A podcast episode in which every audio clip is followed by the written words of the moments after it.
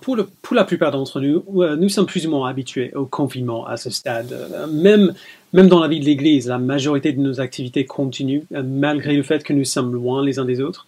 Euh, on continue nos cultes, euh, on, a euh, eu le cours de membres hier, on reprend nos cours de préparation au mariage et ainsi de suite. et donc c'est pas exactement pareil qu'avant, on se manque quand même, c'est difficile de ne pas se voir mais on a pu au moins trouver une approximation temporaire de, la vie normale. Mais il y a une catégorie clé de la vie de l'Église pour laquelle nous n'avons pas pu faire cela parce qu'il n'y a pas d'approximation temporaire pour ces choses. Et ce sont ce que, euh, ce que l'Église a typiquement appelé les sacrements, le baptême et la Sainte Seine. Euh, nous ne pouvons pas faire ces choses parce qu'elles nécessitent des éléments physiques, euh, le plus important étant la présence physique de l'Église. Euh, et ça, c'est une chose que nous ne pouvons pas faire pour le moment. Nous sommes confinés, le bâtiment où on fait nos cultes généralement est, fermé, on est bloqué. je mentionne cela parce que la semaine dernière, quand on a vu la fin d'Empire 3, on a sauté les deux premiers versets, pardon, les deux derniers versets du chapitre. La fin d'Empire 3 contient des parties vraiment difficiles. On a le verset 19 où Pierre parle de Christ qui a fait une proclamation aux esprits en prison. Donc ça, on a vu dimanche dernier. Et on a le verset 21, où il fait un lien entre l'arche de Noé et le baptême. Dimanche dernier, je ne pensais pas avoir assez de temps euh, pour qu'on digère ces deux choses en même temps. C'était beaucoup, beaucoup d'infos. Euh, et en plus, depuis le début de l'année, on a quelques personnes qui ont demandé de se faire baptiser et nous voulons vraiment faire cela. Nous voulons vraiment les baptiser. Mais jusqu'à la fin du confinement, au moins, ce sera impossible. Euh, et donc, je pensais qu'il serait bien de prendre du temps à part aujourd'hui pour aller en plus de profondeur dans les deux derniers versets d'Empire 3. Euh, si on ne peut pas baptiser euh, pour le moment, au moins on peut en parler. Et donc on va aborder ce sujet en, plusieurs étapes. Avant d'aller au texte, on va parler brièvement des sacrements de manière générale. Euh, puis on va aller dans 1 Pierre 3, versets 21 et 22, pour voir ce que Pierre a à dire sur le baptême et comment il en approfondit euh, notre compréhension. Euh, et, je vous préviens, ce sera un peu du lourd ce matin. Et donc du coup, on va faire deux pauses pour nous mettre debout et pour chanter, pour nous réveiller un peu, un peu entre les deux. Plusieurs d'entre vous, je le sais bien, ont grandi dans des églises qui appliquent des règles extrêmement strictes au baptême. Euh, souvent basés sur des critères un peu arbitraires euh, mis en place par des anciens, euh, comme par exemple si les anciens ont l'impression que le chrétien est assez mûr dans sa foi ou non pour être baptisé. même si je ne pense pas que la Bible nous appelle à faire ainsi, et j'expliquerai pourquoi tout à l'heure, il est quand même important de donner à ces églises qui fonctionnent comme ça la bénéfice du doute. La raison principale pour laquelle la plupart de ces églises font comme cela, c'est parce qu'elles estiment que le baptême est vraiment, vraiment important. Et elles ont raison à ce sujet. Le baptême est vraiment, vraiment important. Le baptême est un de deux sacrements, entre guillemets, que nous reconnaissons dans le protestantisme. Euh, l'autre serait la Sainte Seine.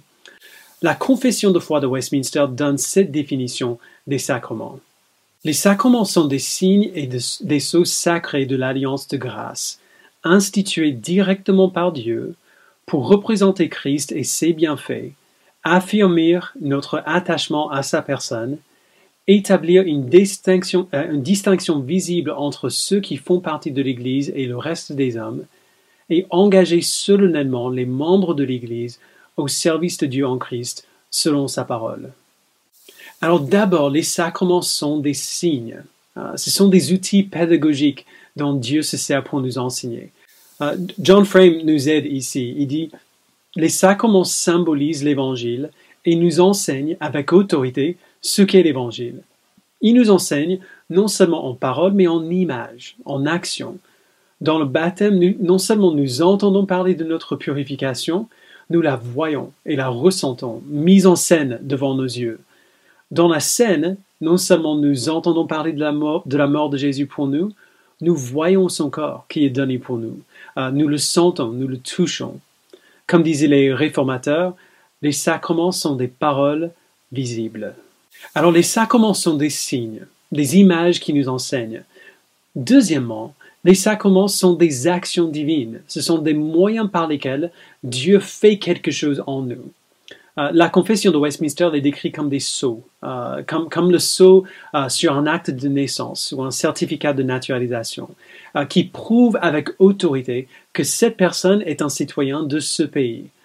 Par les sacrements, Dieu confirme et garantit ses promesses. Il, regarde à toutes les promesses qu'il a faites à son peuple, avec son peuple d'alliance, et puis dans les sacrements, il confirme de nouveau que ses promesses sont pour ce peuple. C'est pour cela que nous appelons les sacrements des moyens de grâce. Euh, ce sont des, moyens spéciaux dont Dieu se sert pour appliquer l'Évangile à nos cœurs et à nos vies de manière particulière, pour nous, pour nous transformer, pour nous donner de ressembler de plus en plus à Jésus-Christ. Alors bien sûr, nous ne croyons pas que cette activité est automatique, euh, comme croient les, les, catholiques. La Bible est claire que, que les sacrements font leur œuvre en nous par la foi, mais quand nous participons à, leur œuvre par la foi, ce sont des moyens de grâce merveilleux et assez mystérieux euh, pour nous. Et donc on a ces deux sacrements euh, établis par Christ lui-même dans la Bible, le baptême et la scène. Et il est absolument vital euh, de comprendre que ces deux choses sont liées de manière fondamentale. On ne peut pas avoir l'une sans l'autre. Donc le baptême d'abord. Le baptême est un signe c'est une image de ce que Christ a fait en nous par sa vie, sa mort et sa résurrection. Et on va voir les détails de cela euh, tout à l'heure. En plus, le baptême est un sceau. C'est le rite d'entrer dans l'Église de Dieu. Euh, c'est le moyen dont Dieu confirme publiquement que nous qui sommes baptisés, nous appartenons à son Église. c'est le tampon officiel que Dieu place sur notre acte de nouvelle naissance, entre guillemets. Euh, c'est une des raisons pour lesquelles, euh, quand, c'est possible, quand on peut le faire, nous baptisons des gens en présence des membres de l'Église locale. Euh, je sais que le baptême est, souvent un moment où on veut que la famille et les amis viennent, surtout s'ils ne sont pas chrétiens, qu'ils entendent l'évangile, qu'ils entendent notre témoignage. On le voit comme, comme un outil d'évangélisation. Et il n'y a rien de mauvais à cela. Mais il faut savoir que le baptême ne concerne pas principalement nos amis ou notre famille. Il concerne l'Église. Parce que c'est par le baptême que le croyant déclare publiquement J'appartiens à l'Église et où l'Église témoigne publiquement de cette réalité-là. S'il fallait choisir qui devrait être présent à un baptême, nos, amis non-croyants ou l'Église, je choisirais l'Église à chaque fois, parce que c'est ça le but du baptême. Alors heureusement, on n'est pas obligé de choisir entre les deux. On n'a jamais on jamais dû faire ce choix-là. Donc merci Seigneur pour cela. Mais de la même manière, la Sainte Seine, euh, qu'on appelle aussi le repas du Seigneur, c'est aussi un signe et un sceau. Si le baptême est le rite euh, d'initiation dans l'Église, la scène, c'est le signe de communion continuelle entre Dieu et l'Église. C'est pour ça que le baptême a lieu une seule fois, alors qu'on prend la scène chaque semaine, euh, en temps normal en tout cas quand on n'est pas confiné. Euh, chaque semaine, nous nous rassemblons en tant que citoyens naturalisés du royaume de Dieu pour renouveler notre engagement envers lui, et en même temps, quand on prend la scène, Dieu rappelle son engagement envers nous. Et c'est pour cela que le baptême et la scène vont nécessairement ensemble. Le baptême n'a aucun sens si vous n'êtes pas fermement engagé dans la vie d'une église locale. Et la scène n'a aucun sens si vous n'avez pas été amené dans la vie de l'église à travers le baptême. Euh, alors, euh, alors, du coup, puisque nous n'avons pas accès à un baptistère dans notre église, on a fait le choix de laisser prendre la scène, même des gens qui ne sont pas baptisés. On ne veut pas que les gens soient obligés d'attendre des mois avant de pouvoir participer à la Sainte Seine. Mais en même temps, vous ne devriez pas prendre la scène si vous n'avez pas l'intention de vous faire baptiser. Ce sont deux revers d'une même médaille. Alors on pourrait en dire beaucoup plus sur les deux sacrements, mais le but ce temps n'est pas de parler des sacrements de manière générale, mais de voir spécifiquement pourquoi Pierre dit ce qu'il dit sur le baptême à la fin d'un Pierre 3. Euh, et donc du coup, lisons le texte ensemble, dans son contexte, à partir du verset 18. Euh, et pour info, d'habitude, on utilise la, traduction second 21 dans, euh, dans l'Église. Aujourd'hui, je vais utiliser la traduction de la colombe, qui est un peu plus fidèle euh, au grec original. Donc, à partir du verset 18. En effet, Christ aussi est mort une seule fois pour les péchés, lui juste pour les injustes, afin de vous amener à Dieu. Mis à mort selon la chair, il a été rendu vivant selon l'esprit. Par cet esprit, il est, aussi allé prêcher aux esprits en prison, qui avaient été rebelles autrefois, lorsque la patience de Dieu se prolongeait au jour où Noé construisait l'arche dans laquelle un petit nombre de personnes, c'est-à-dire huit, furent sauvées à travers l'eau. C'était une figure du baptême qui vous sauve à présent, et par lequel on ne se débarrasse pas de la souillure de la chair, mais qui est la demande adressée à Dieu d'une bonne conscience par la résurrection de Jésus-Christ, qui est monté au ciel, qui est à la droite de Dieu et, à qui les anges, les pouvoirs et les puissances ont été soumis. Alors, on a vu les versets 13, 13 à 20, les deux dimanches passés. Euh, Pierre nous dit que lorsque nous souffrons pour l'Évangile, nous devrions utiliser cette souffrance comme, comme une opportunité pour témoigner de l'Évangile. Et il nous donne deux, deux raisons pour cela. D'abord, parce que Christ a souffert afin de nous, nous conduire à Dieu. Euh, Pierre nous rappelle que Christ aussi a souffert pour l'Évangile, euh, il a souffert pour nous sauver et il nous donne un autre exemple de ce à quoi euh, cela ressemble dans la personne de Noé. il dit, il dit dans, dans, le passage qu'on vient de dire que Christ, dans l'esprit, a proclamé le jugement de Dieu à venir par Noé pendant qu'il construisait l'arche et que des incroyants hostiles l'entouraient. La deuxième raison pour laquelle nous sommes appelés à témoigner avec courage dans la persécution est très simple. Nous pouvons avoir le courage dans notre persécution parce que nous savons que Dieu nous sauvera, comme il a sauvé Noé, comme il a, comme il a sauvé Christ de la mort. Euh, tout cela, on a vu euh, dimanche dernier. Mais c'est à cause du salut de Noé que Pierre se tourne ensuite au sujet du baptême. Donc il pose les décors au verset 20 euh, quand il dit que dans l'arche, Noé et sa famille ont été sauvés à travers l'eau. Puis continue au verset 21, donc lisons encore. C'était une figure du baptême qui vous sauve à présent, et par lequel on ne se débarrasse pas de la souillure de la chair, mais qui est la demande adressée à Dieu d'une bonne conscience par la résurrection de Jésus-Christ. Alors voici pourquoi Pierre fait ce lien entre l'histoire de Noé et le baptême. Les deux sont des images du salut par le jugement. Dans les deux cas, l'instrument du jugement, c'est l'eau. Euh, dans le déluge, Dieu a littéralement euh, exercé son jugement par l'eau. Et dans le baptême, l'eau est le symbole du jugement de Dieu donné à Christ plutôt qu'à nous. Alors, ça peut sembler étrange de parler du, salut par le jugement. Euh, la plupart des gens prennent ce salut comme un moyen de s'échapper au jugement. Mais la Bible est claire qu'il n'y a pas de salut sans jugement. Lorsque Dieu juge, il juge notre péché et le péché ne peut pas s'oublier, euh, tout simplement. Il ne peut pas être mis de côté. Le péché, c'est beaucoup plus que de mauvaises actions. Le péché, c'est la disposition du cœur humain à rejeter Dieu. Et cette, cette disposition est infiniment sérieuse parce que Dieu est infiniment digne de notre louange et de nos vies. Et en plus, il nous a créés tous à son image et il nous ordonne seulement ce qui est bon pour nous, ce qui nous fait grandir à son image. Donc le péché, c'est le désir de notre cœur, pas seulement de rejeter Dieu, mais aussi de rejeter ce qui nous rend humains. Tout péché est un crime contre Dieu et tout péché est un crime contre l'humanité. Alors tout péché mérite la punition. Et puisque Dieu est juste, il doit punir le péché. Il ne peut pas l'ignorer ou l'oublier. Alors du coup, pensez un instant à ce que ça veut dire pour Noé. Dieu a donné à Noé et à sa famille un moyen de s'échapper à son jugement dans le déluge.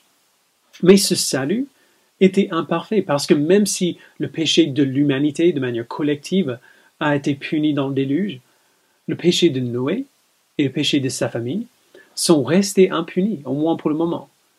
Alors du coup, qu'est-ce qui se passe après que les eaux descendent dans Genèse 8 et 9 le péché réaffirme son pouvoir sur l'humanité plus ou moins dès que Noé et sa famille sortent du bateau. Dieu juge le monde pour son péché, mais, ce jugement ne résout pas le problème ultime du péché, et ce n'était pas le but.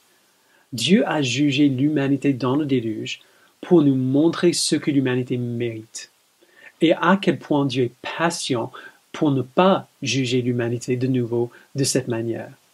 S'il avait exercé son jugement dans le sens le plus strict du terme, Noé et sa famille seraient morts aussi, et l'humanité aurait été totalement anéantie. mais Dieu fait grâce et Dieu est patient. Après nous avons montré ce que nous méritons en envoyant le déluge, juste au bon moment, Dieu a exercé son jugement parfait, euh, parfait dans la personne de Jésus-Christ.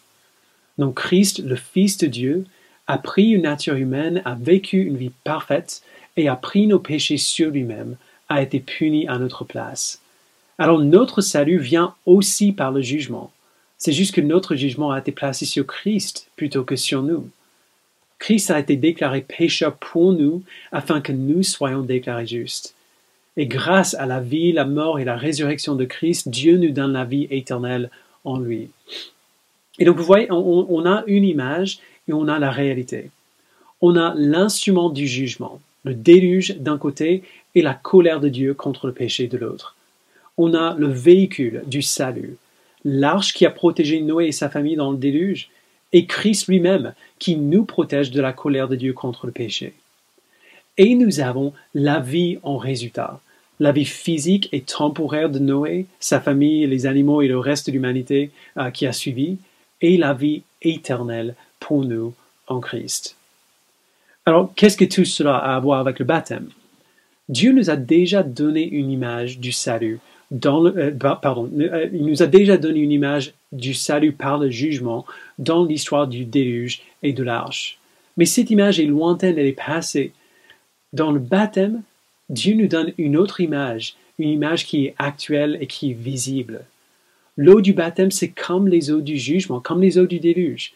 Euh, quand on se met dans l'eau pour se faire baptiser, cela devrait nous rappeler le déluge. On devrait descendre dans l'eau et se dire, mais c'est ça que je mérite. Et donc, on descend dans l'eau, de manière, de figurative, on descend dans le jugement. Et, parfois, les gens ressentent euh, presque instinctivement ce qu'ils devraient ressentir. Descendre dans l'eau peut être un peu stressant. Je me souviens de, de, quand j'ai baptisé Garance, euh, elle, est très grande, euh, elle venait de se faire opérer sur son genou peu de temps avant, alors elle ne pouvait pas plier la jambe. Donc du coup, elle s'est laissée aller tout simplement en arrière. Elle a failli euh, se, taper la tête contre le mur du baptistère. Euh, je l'ai ramenée la dernière seconde, mais j'ai perdu la main sur sa main en le faisant et donc elle a perdu pied. Ses pieds sont sortis de l'eau. Euh, bref, je ne sais pas si c'était stressant pour elle, mais pour moi, certainement. Genre mon cœur battait à 100 à l'heure. Pour, pour descendre dans l'eau comme cela, il faut avoir confiance dans la personne qui baptise, euh, que la personne ne va pas nous lâcher, euh, qu'on ressortira bel et bien de l'eau. Mais on en ressort à chaque fois. Je, n'ai jamais entendu parler d'une noyade par baptême. Euh, donc on descend dans l'eau, on descend dans le jugement, et puis on en ressort bien vivant. Donc c'est une image du salut par le jugement. Nous traversons réellement le jugement et nous sommes complètement protégés parce que nous sommes en Christ et il prend le jugement pour nous. Alors regardons du nouveau verset 21, on va le prendre petit à petit. C'était donc le déluge, euh, le déluge était une figure du baptême qui vous sauve à présent. beaucoup de gens ont compris cela comme signifiant que l'acte du baptême lui-même nous sauve, euh, qu'on ne peut pas être sauvé si on n'est pas baptisé. Alors clairement, même dans la Bible, clairement c'est faux. Euh, par exemple, Jésus a dit au brigand sur la croix avec lui que le jour même, il serait avec lui au paradis. On le voit dans Luc 23 à la fin. Et le brigand n'était pas baptisé. Euh, il n'a pas eu le temps, il est mort juste après. Euh, donc ce n'est pas ce que Pierre dit. Il s'explique lui-même en fait. Quand il dit, c'était une figure du baptême qui vous sauve, par lequel on ne se débarrasse pas de la souillure de la chair euh, autrement dit, l'acte physique et extérieur du baptême ne peut rien faire d'autre que de laver la souillure de la chair, genre la saleté euh, sur notre peau, à l'extérieur du corps. Tout seul, l'acte du baptême, c'est juste un bain ultra rapide. Euh, alors ce n'est pas l'acte qui nous sauve, mais plutôt, il dit, la demande adressée à Dieu d'une bonne conscience. Ce qui nous sauve n'est pas l'acte extérieur et physique du baptême, mais l'œuvre intérieure et spirituelle que Dieu fait en nous, l'œuvre que le baptême euh, symbolise et représente euh, euh, devant nos yeux visiblement. Dieu ouvre nos yeux pour voir la vérité de l'Évangile, il nous donne la foi, il nous attire à son Fils. D'ailleurs, c'est ce que la, Bible appelle la régénération ou la nouvelle naissance. c'est ça qu'on veut dire quand on parle de la conversion.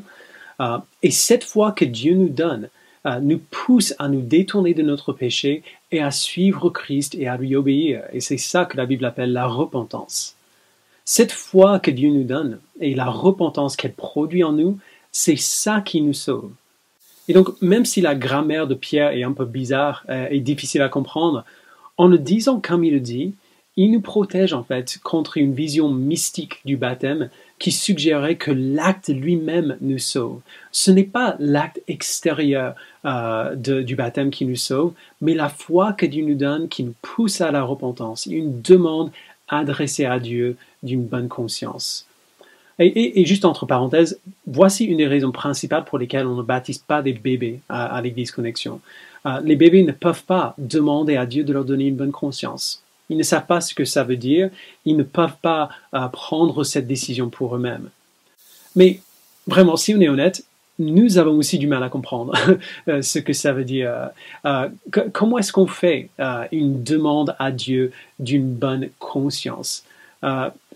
Naturellement, si je pense juste logiquement, j'aurais envie de dire que nous ne pouvons pas avoir une bonne conscience si nous n'avons pas toujours parfaitement obéi Jésus-Christ, il a une bonne conscience parce qu'il n'a jamais euh, péché. Euh, mais nous avons du péché dans notre passé, nous aurons du péché dans l'avenir, et donc nous ne pouvons pas avoir une conscience totalement pure, non? Si, pour deux raisons. À part Jésus-Christ, euh, qui n'a jamais péché, il n'y a qu'une catégorie de personnes qui peut vraiment avoir une bonne conscience devant Dieu. Les personnes qui sont pardonnées. Lorsque nous sommes baptisés, nous demandons à Dieu de rendre notre conscience pure, pas seulement en ce qui concerne nos péchés d'aujourd'hui, mais aussi en ce qui concerne nos péchés d'hier et aussi ceux de demain. Et la seule manière dont nous pouvons avoir une conscience pure malgré notre péché, c'est en sachant que notre péché a déjà été puni, déjà été jugé, déjà été enlevé. Nous pouvons avoir une conscience pure parce que nous savons que notre péché n'est plus sur nos épaules. Dieu l'a pris, il a placé sur Christ et a puni Christ pour ce péché. Alors nous en sommes libres. Et Pierre dit que la deuxième raison pour laquelle nous pouvons avoir une conscience pure, c'est parce que Christ est ressuscité des morts. Donc c'était une figure du baptême qui vous sauve par la résurrection de Jésus-Christ. Quand Christ a pris euh, une nature humaine, il est descendu dans notre monde. Notre monde qui était corrompu et brisé par le péché. Il a pris cette nature humaine corrompue par le péché sur lui-même. Et on peut voir euh, les effets de cela, les effets du péché sur Jésus-Christ dans les évangiles. Euh, il se fatiguait après de longs voyages, il avait faim, il avait soif, il était troublé, angoissé devant la douleur qu'il attendait. Mais quand il est ressuscité des morts, cette résurrection a marqué sa sortie définitive du monde de mort et de jugement et de péché. Il est ressuscité dans un corps glorifié et parfait, plus du tout sujet aux effets du péché.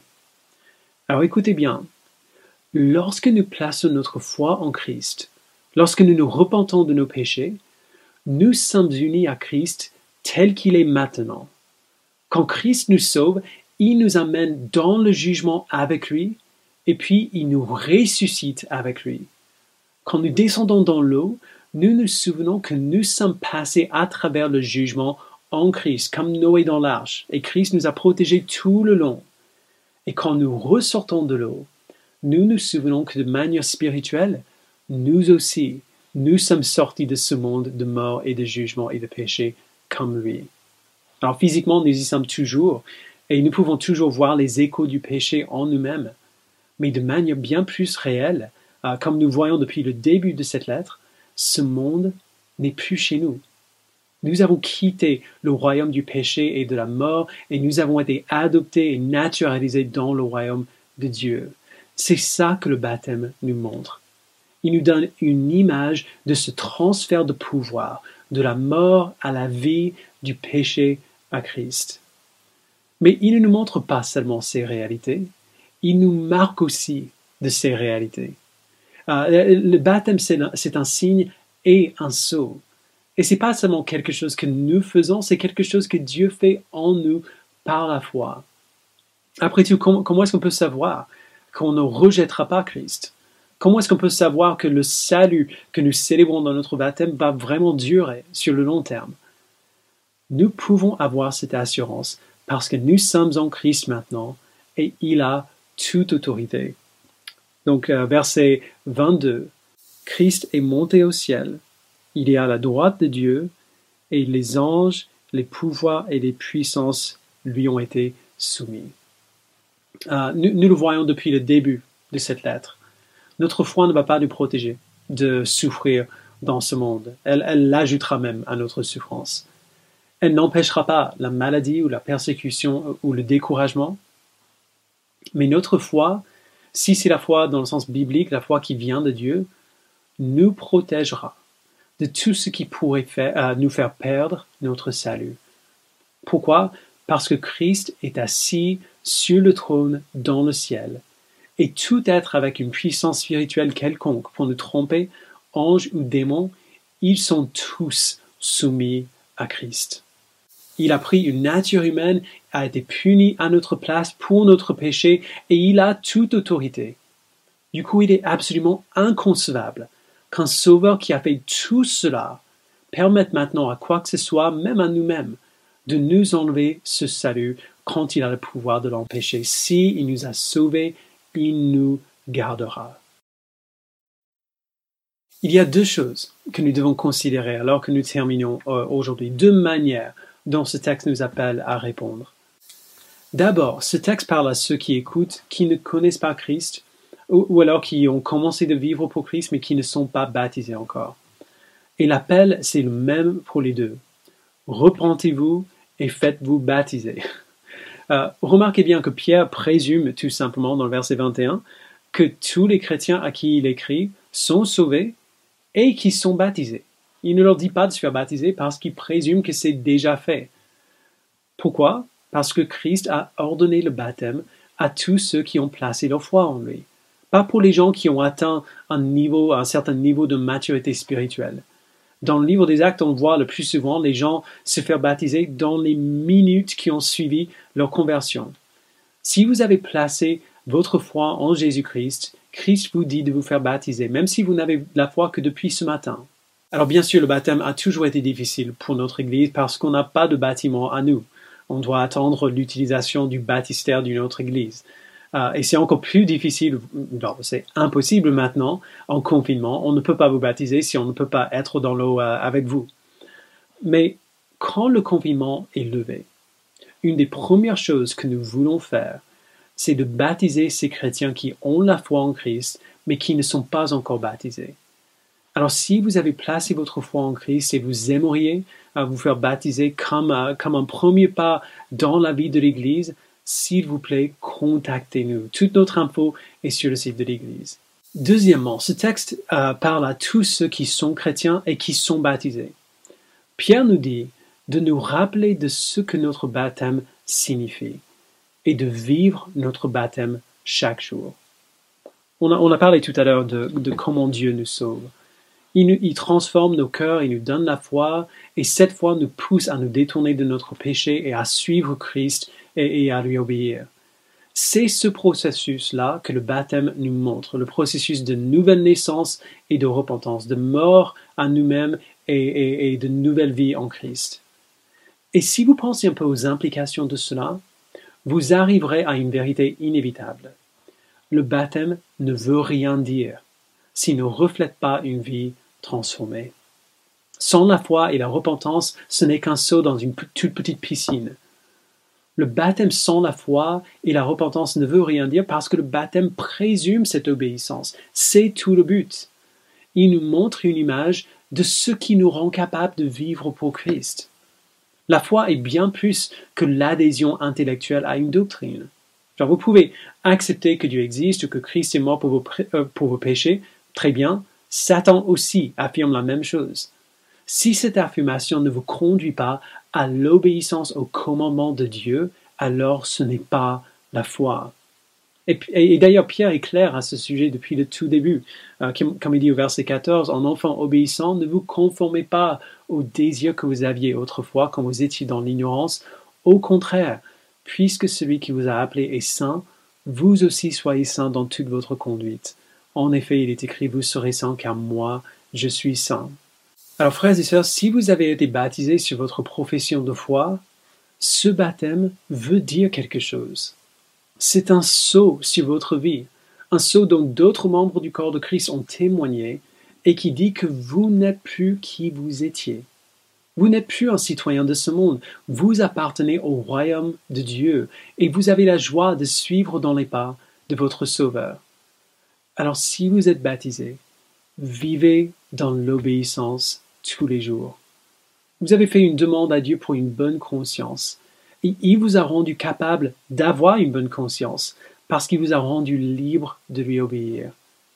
Alors que votre vie reflète votre baptême. Vivez votre repentance. Reposez-vous dans la bonne conscience que Dieu vous donne et mettez-la en pratique. Je vous invite à prier ensemble. Père, nous te remercions pour euh, ce que tu as fait pour nous en Jésus-Christ. Nous te remercions, Père, de nous avoir donné le salut par le jugement. Merci Père pour l'assurance que cela nous donne de savoir que notre péché a déjà été jugé et puni et anéanti en Jésus-Christ. Merci Père pour, l'assurance de savoir que nos péchés ne, pèsent plus sur nous. Nous sommes libres du péché maintenant.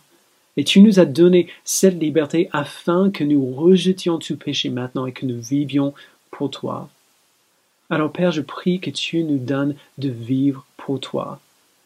Je prie que, tu nous donnes une conscience renouvelée de ce que, ce que signifiait notre baptême et ce qui signifie encore. Donne-nous de vivre le baptême que nous avons, euh, que nous avons fait peut-être il y a très longtemps. Rappelle-nous, Père, de ce que ce baptême voulait dire et donne-nous de vivre en fonction de cela. Et Père, pour ceux qui ne te connaissent pas, euh, qui, qui n'ont pas été baptisés, euh, qui n'ont pas la foi en toi, je prie que tu leur donnes la foi, que tu leur donnes de prier déjà une de ces deux prières qui s'affichent sur l'écran maintenant, euh, qu'ils puissent euh, continuer de chercher la vérité, que tu que tu leur révèles ta vérité. Je prie Père pour ceux qui ont la foi en toi mais qui ne savent pas comment le faire, comment, bah, bah, genre par où commencer. Donnez-leur de prier cette prière comme un premier pas de foi vers toi. Et Père, s'il te plaît, fais en sorte que, que tous ceux qui te cherchent te trouvent. Que tous ceux qui posent des questions puissent pas nécessairement avoir des réponses à toutes leurs questions, mais puissent voir la vérité de ce que tu dis dans ton évangile.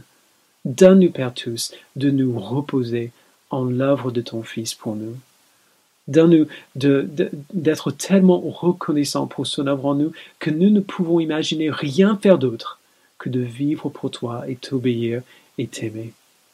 Merci Père, donne-nous de, te désirer de tout notre cœur. C'est au nom de ton Fils que nous le prions. Amen.